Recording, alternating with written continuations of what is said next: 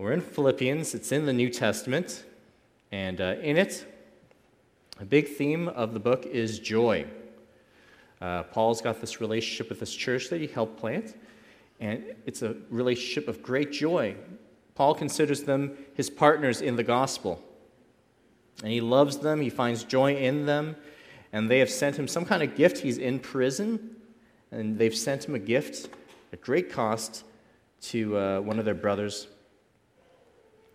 And so he's sending him back this letter, hoping that it'll bring them joy as well. And here in this passage, here in this passage, Paul wants to protect their joy, and he does so by warning them not to have confidence in the flesh, but instead to put their confidence in Jesus Christ.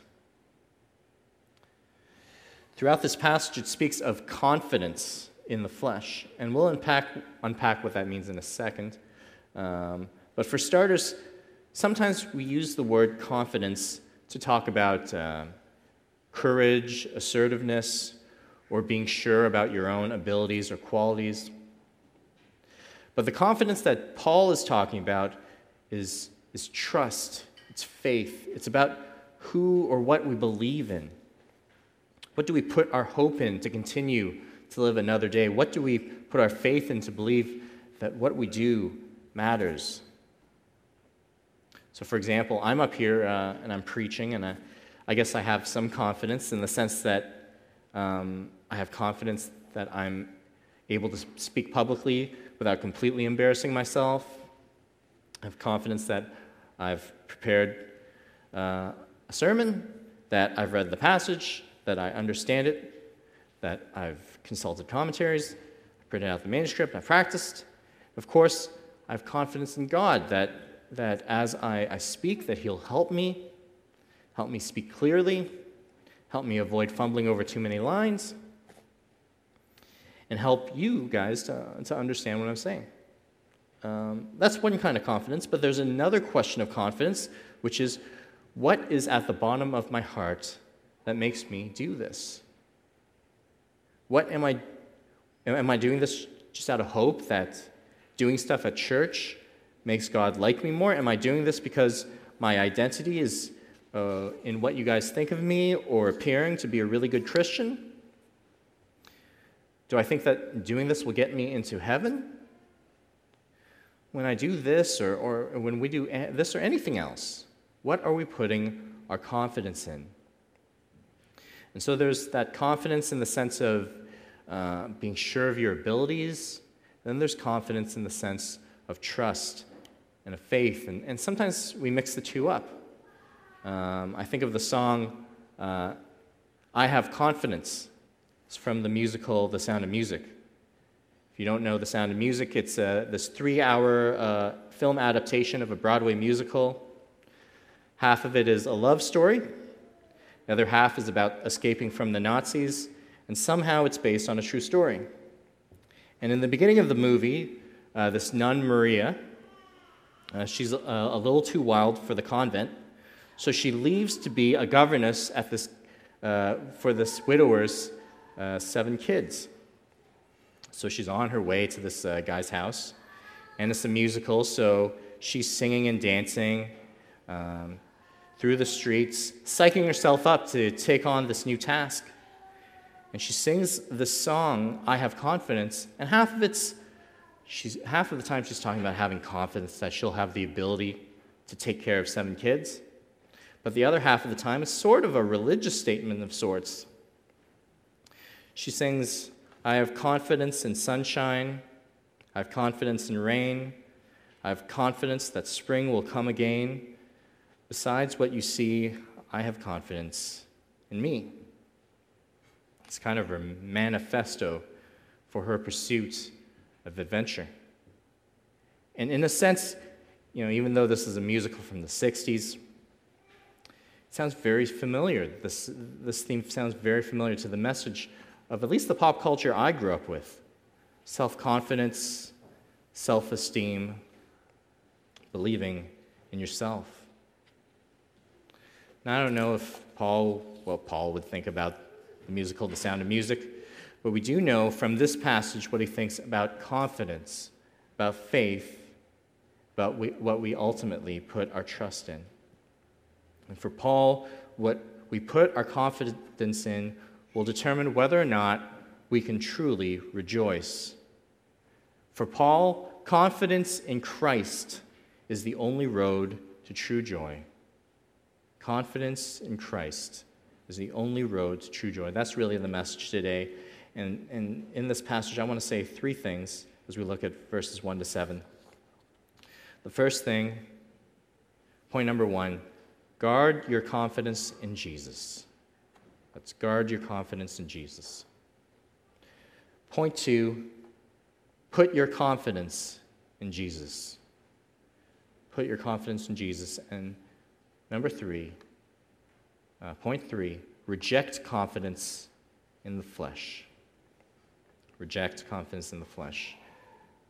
That's the roadmap to true joy. Guard your confidence in Jesus, put your confidence in Jesus, and reject confidence in the flesh. Let's start with point one. Before that, I'm just going to take a sip of water really quick.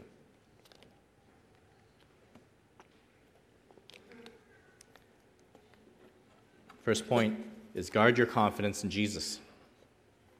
This passage starts with this exhortation to, uh, to rejoice. Paul wants the Philippian church to rejoice in Jesus. Verse 1 says, Finally, my brothers, rejoice in the Lord. This is the subject of this next passage of this, of this letter. But to get to that joy, Paul needs to remind them of some important things. And so the rest of the verse says, to, to write the same things to you is of no trouble to me and is safe for you. To put this in the context of the New Testament, about what he's about to say, the Apostle Paul, in his letters, deals, deal with, deals with a, a number of different theological controversies, but the one that clearly dominated his writings is the question about the role of the Mosaic law, the law of Moses, in our salvation. Paul was a missionary to the Gentiles, the non Jewish people, and so originally the, the Jerusalem church was, was comprised of, of uh, Jewish believers. But when, but when many Gentiles began to become Christians and, and put their faith in Christ, almost immediately, Paul needed to devote large amounts of time guarding the church from a group that's referred to in different ways in the New Testament. Today, we commonly refer to them, to them as Judaizers. And they're, they're these uh, people who identified as Christian, but insisted that Christians must have a righteousness of their own from the law of Moses. They first appear, if you look in the book of Acts, chapter 15. It's after Paul's first missionary journey. Uh, Acts chapter 15, verse 1 says, But some believers who belonged to a, the party of the Pharisees rose up and said, It is necessary to circumcise, talking about uh, the, the Gentile believers, and to order them to keep the law of Moses. And this was the issue that pervades um, Paul's writings. Because Paul saw it as a gospel issue. It's the difference between Christianity and heresy. Paul wrote very harshly to the believers in Galatians uh, chapter 1. Writing to the church in Galatia, he said, I am astonished, in verse 6, I'm astonished that you are so quickly deserting him who called you in the grace of Christ and are turning to a different gospel. Not that there is another one, but there are some who trouble you and want to distort the gospel of Christ. For Paul, this, uh, this was not just a minute theological difference, this was a matter of life and death. This heresy attacked the heart of the gospel that we are declared righteous by God, justified, that we are justified by grace alone, through faith alone. And here in the book of Philippians, Paul says it's time to review the same things, the same material again. It's, it's safe, he says the word safe, to make sure that the Philippians put their confidence in Christ and not in the flesh. Know, even as I wrote this sermon, I felt like, you know, whenever I get the opportunity to preach, I end up saying pretty much the same things. But I also need, and we also need to apply God, uh, God's words, Paul's words, to preach the same things to you is of no trouble to me and safe for you. It's safe for us. We need to be on guard against false gospels, and we need to be on guard against distortions of the message of Jesus Christ. So, with that caveat, Paul starts reviewing the same message, and he comes out swinging with very harsh words. Let's look at verse 2. Verse 2 says, Look out for the dogs, look out for the evildoers, look out for those who mutilate the flesh. Paul pulls no punches. He calls them unclean. He calls them dogs. He calls them evildoers. He calls them mutilators of the flesh. And, and these were fighting words. These were the people who thought that they were clean. It was the uncircumcised people they thought that were unclean. They were the ones who thought that they were obeying God. It was the uncircumcised who were not observing the law of God. And it was they who believed that their flesh was righteous and they had, had righteousness on their side. Paul says that they were flesh mutilators. Paul is uncompromising in his, in his critique of this teaching. And Paul wants to send the message these are not Christians. For Paul, the Philippians needed to know who they should listen to and who they should regard as heretics. This was more important to Paul than being polite or finding common ground. These men were opponents of the gospel and not to be partnered with. Today, we commonly uh, call this heresy, or versions of this heresy, legalism. Generally speaking, legalism is the belief that we earn God's favor through something we do or something that another person has done to us. Biblical Christianity is the belief that we receive God's favor and love through faith alone in the work of Jesus Christ alone. That's the gospel that Paul taught, that's the gospel that the Protestant ref- reformers taught from the scriptures, and today we still need to be on guard against legalism. Whether, you know, whether we're willing to call legalists uh, dogs and evildoers, we, regardless, need to be ready to call legalism a distortion of the gospel, a heresy. This is difficult because I think Christians today often get confused about what is and isn't legalism. Sometimes uh, Christians think of legalism only in terms of strict Christians who have strong convictions, you know, about things like alcohol or dating or used to be bowling. Now, the thought is that legalists are people, are Christians who aren't fun, and they're very stern. There's a famous quote, uh, a writer talking about the Puritans saying that Puritanism is, uh, to quote, the haunting fear that someone somewhere may be happy. And that's often the picture in people's minds uh, when they think of legalists. But that's not always the case. It's not always easy to identify legalists based on their nature or how often they smile. Uh, you know, these uh, Judaizers, I have no idea if they were nice or not. They don't seem very nice to me. Um, but today, legalists are good natured. They're really nice, whether it's you know, teachers who teach that grace is received uh, through the performance of the sacraments, or teach that obedience to God's word contributes to our salvation, or teach that justification is on the basis of our faithfulness instead of uh, through faith alone, or just teach, avoid teaching the cross altogether and teach people that Christianity is about trying your best and obeying God, and then He'll reward you. These are all distortions of the gospel. Legalists today can teach legalism and do so with a smile on their face. I fear that if the Judaizers were here today, you know, we would agree with them on a lot of things. I fear that if they were here today, we would call them brothers, We would play their music, invite them to our conferences, share their articles on Facebook. They might even teach at our seminaries. But Paul says that even if him or an angel from heaven, he says in Galatians, should preach a gospel contrary to the one delivered to the churches, he says, let them be accursed. We need to have discernment and we need to renounce legalism and all other teaching that would threaten our confidence in Christ alone and our joy in Him. May we guard ourselves from those who would distort the gospel. May we guard our confidence in Christ. But it's not just about uh, false teachers. Paul wants the Philippians to have assurance that they can find joy in their confidence in Jesus. And that brings us to point two. Point two is put your confidence in Jesus. So we're to guard our confidence in Jesus and we're to put our confidence in Jesus.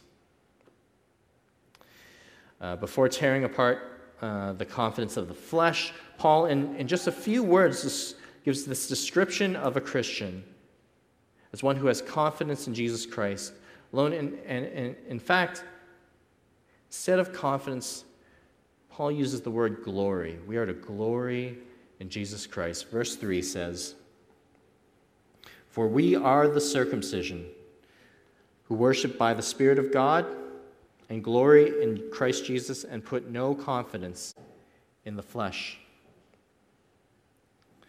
This is a powerful description. And let's look at each part. First, Paul says that we are the circumcision not just physically circumcised, as if being circumcised was enough to make you holy or clean. We need more than physical circumcision, we need spiritual cleaning. Paul says so in Romans chapter 2 verse 29 he says, "But a Jew is one inwardly, and circumcision is a matter of the heart, by the spirit, not by the letter." Real circumcision is not something of the flesh, something of the heart. It's something God does in our hearts through the Spirit, setting us apart as His people, holy and blameless before Him.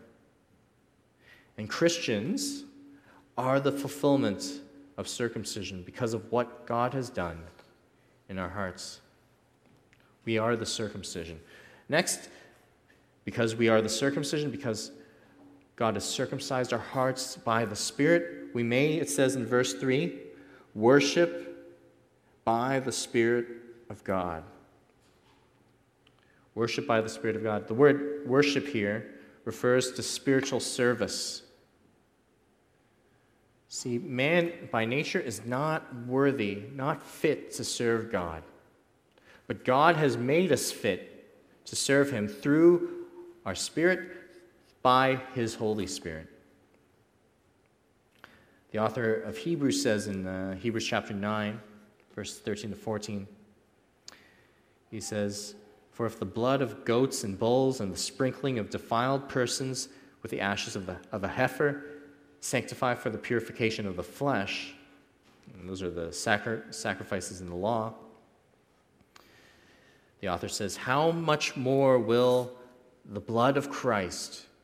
who through the eternal Spirit offered himself without blemish to God, purify our conscience from dead works to serve, same word there as in uh, Philippians, to worship, to serve the living God.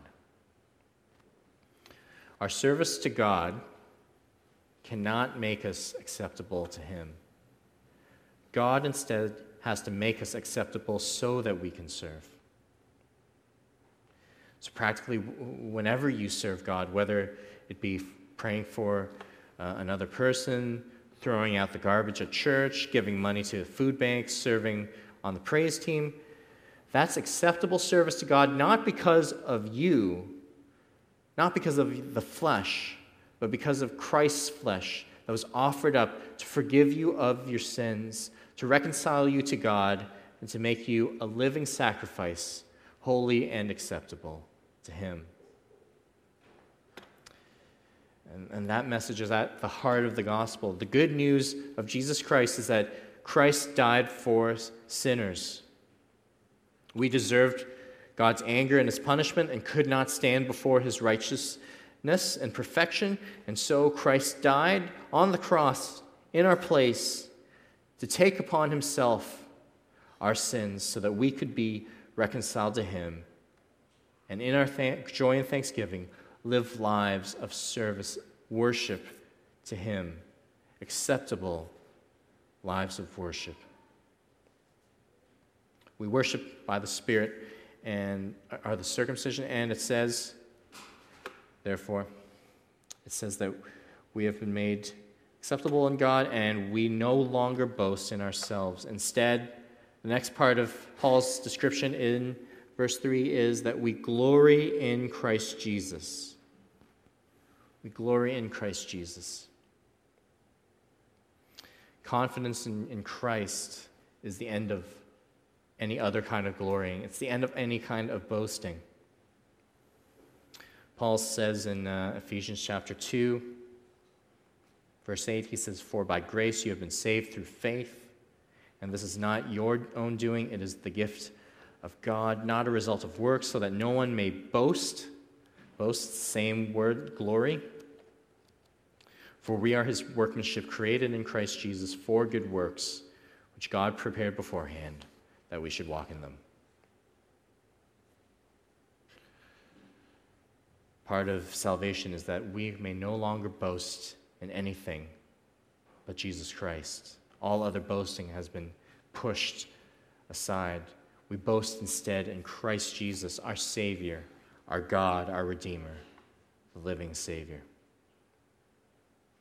So, in light of all that, we are the circumcision who worship by the Spirit, glory in Christ Jesus. We therefore, it says, verse 3, put no confidence in the flesh Put no confidence in the flesh. Of course we don't.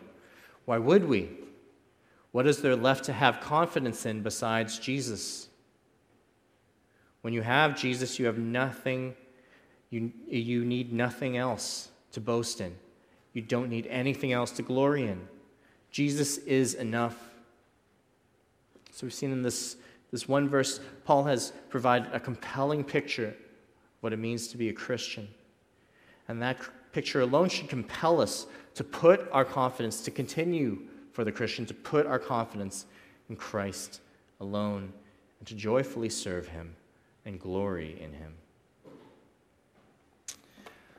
Last, Paul needs to add more. Paul doesn't uh, just want to make a positive case, he wants to destroy the confidence in the flesh. And so we go to point three, we are to Point one was guard our confidence in Christ. Point two was that we must put our confidence in Christ. And point three, we should reject confidence in the flesh. We must reject confidence in the flesh. Paul wants the Philippians to reject confidence in the flesh, and by flesh, Paul means a righteousness of your own based on law from the law. Specifically in this passage, it's a righteousness that comes from law, from circumcision. It's about legalism.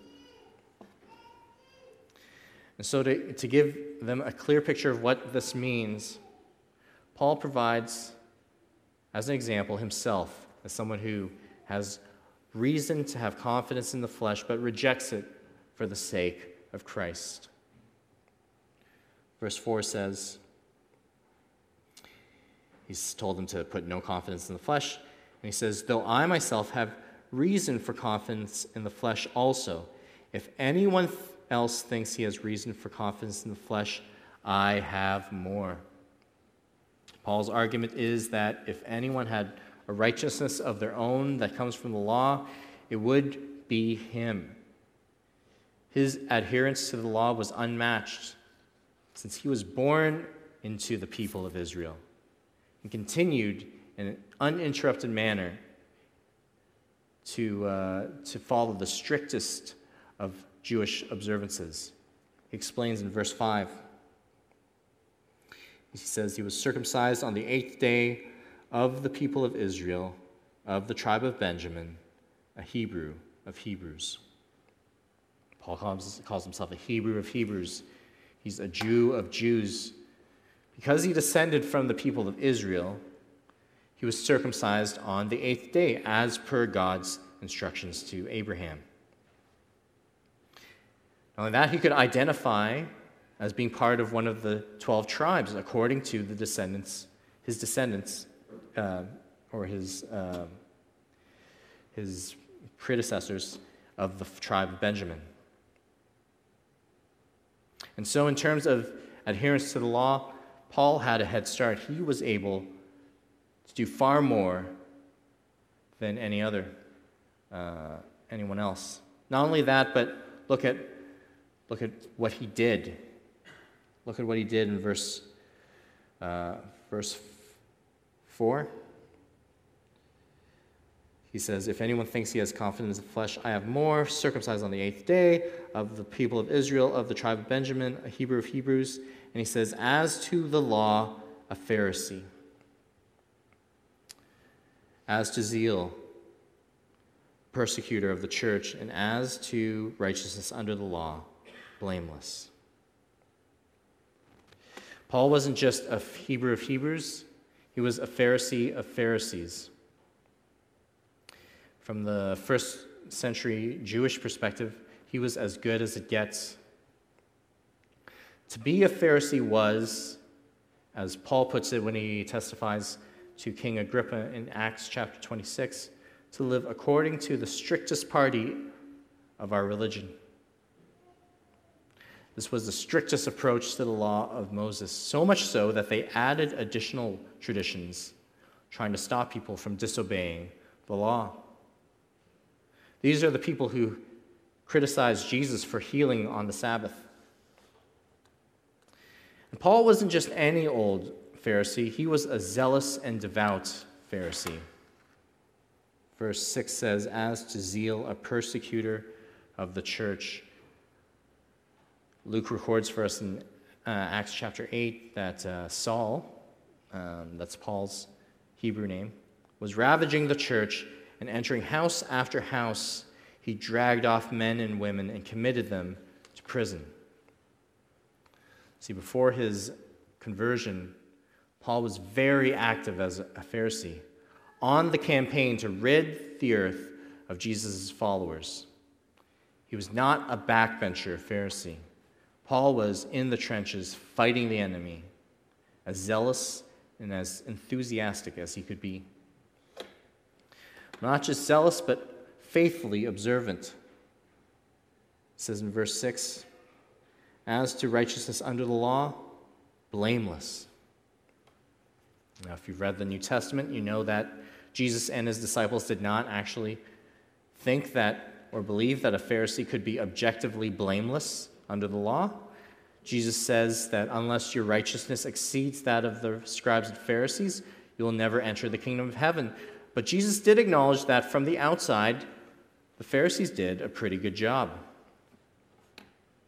In Luke chapter 11, Jesus is at dinner at a Pharisee's house, and he fails to follow their rituals for cleaning before eating. And, and it says, And the Lord said to him, Now you Pharisees cleanse the outside of the cup and of the dish, but inside you are full of greed and wickedness. And Jesus meant this literally and figuratively. These Pharisees literally cleansed cups and dishes, but they're also figuratively, outwardly clean.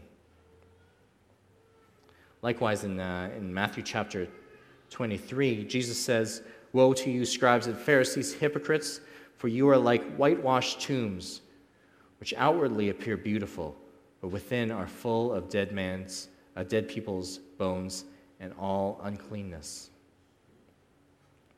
So even Jesus admits that from the outside, the Pharisees observed the highest standards of human outward holiness and obedience. They were outwardly beautiful. And in verse 6, Paul says that he was as beautifully whitewashed as it got. He was the real deal. He was the Pharisee. Pharisees.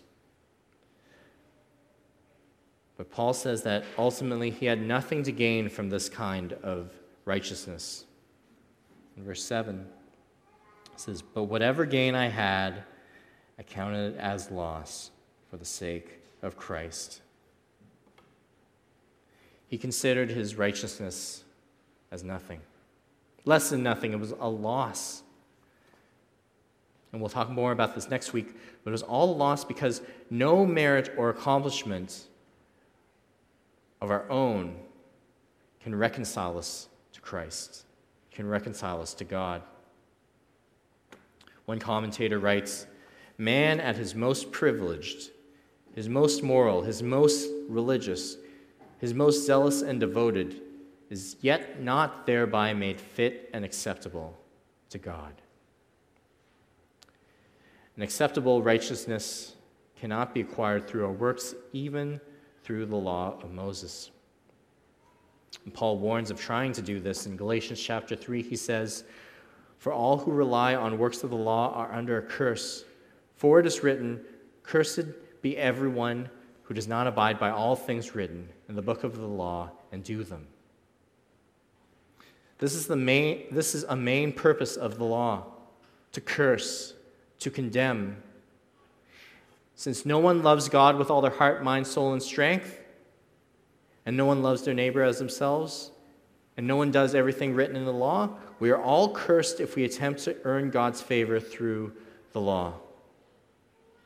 If anyone tells you that the message of Christianity is love God and love others, they are at least very, very confused. That is the law, and by itself, it's very bad news. It condemns. If we attempt to be holy before God based on our works, we find ourselves unclean dogs and evildoers. We become idolaters, worshippers of our own self wrought righteousness. It's all loss. So Paul says that we are to, in this passage, he's been telling us that we ought to reject any confidence in the flesh. We're to guard our confidence in Jesus. We're to put our confidence in Jesus. We're to reject confidence in the flesh. I'll leave you with three thoughts. Uh, first, if you're not a Christian, I want to ask you what your confidence is in. What are you putting your confidence in? Sunshine, rain, yourself? Whatever it is, unless it's Jesus, it's not enough. When you stand before Almighty God, your moral conduct, your kind thoughts, your prayers, nothing but Jesus can save you from the curse of God. Nothing but the free, bountiful grace of God can reconcile you to Him and bring you eternal life. But that grace of God is being offered to you in God's Word. So please, if you are not a Christian, talk to someone after the service, ask the welcome team um, at the back to give you a Bible. Repent of your sins and put your faith in Jesus Christ. That's the only true road to true joy. Second, to the Christian, what, the same question, what is your confidence in? Are you tempted to put your confidence in your attendance at church, how often you read the Bible, your prayer life? Of course, God calls us to do those things, but those should flow out of our confidence in Jesus, not replace Jesus as our confidence. They should be done in response to God's grace, not in effort to gain God's favor. I pray and hope that you will find rest in Jesus Christ, and that from that will flow joyful service to God and to others. And third, um, again to Christians, and, and to, especially to those who teach, I would plead to you to preach the gospel make a distinction between the law and the gospel specifically. And more specifically, as I said before, loving God and loving others is not the gospel. Loving God and loving others is not the message of Christianity. Loving God and loving others is the law. And if you tell someone that faith is easy, it's just about loving God, loving your neighbor, that's not good news. That's terrible news. It's an impossible burden to bear. That's the whole weight of the law. Without the Spirit working through the gospel, the message of Jesus Christ, of what he has done, without that to produce repentance and faith, we cannot love God and love others. I think there are many evangelical preachers and, and teachers who would swear that they aren't legalists, but their message is so devoid of the gospel and so full of well meaning sometimes law that it is legalism. It's unbearable, it kills joy. I'm sure you've made that mistake. I've made that mistake. Every teacher has made that mistake before, and lucky for us, when we do make mistakes and when we do sin, we have an advocate before the Father. Our sins, past, present, and future, have been paid for by the blood of Jesus Christ. But be careful, brothers and sisters, to preach the gospel, tell people about our hope in Christ. That hope should bring us joy. Uh, my Preaching up here should be a joyful response to the grace of Jesus Christ. When you wake up tomorrow and go to work or care for your family or do whatever God has given you to do, you could do so with joy, knowing that you are a beloved child of God with whom He is well pleased. Even when you encounter suffering, to reference Rodgers and Hammerstein again, when the dog bites, when the bee stings, when you're feeling sad, you have more than just nice things to think about and to hold on to. You have something more than confidence and confidence alone. We have the solid rock of Jesus Christ, crucified and risen to put our confidence in. May that Savior may his benefits be our favorite things. Let's pray. Lord, thank you for the joy that is available to us in Christ Jesus. Thank you that it is based on the truth that Jesus Christ lived a perfect life, died in our place, is risen as the firstborn from the dead. Thank you that that is our confidence, that we have something real to believe in, we have something to glory in, we have a Savior to rejoice in. And even as we continue worship and singing. As we leave this place, may we may you fill our hearts with joy. May we rejoice in the Lord, and it's in his name we pray. Amen.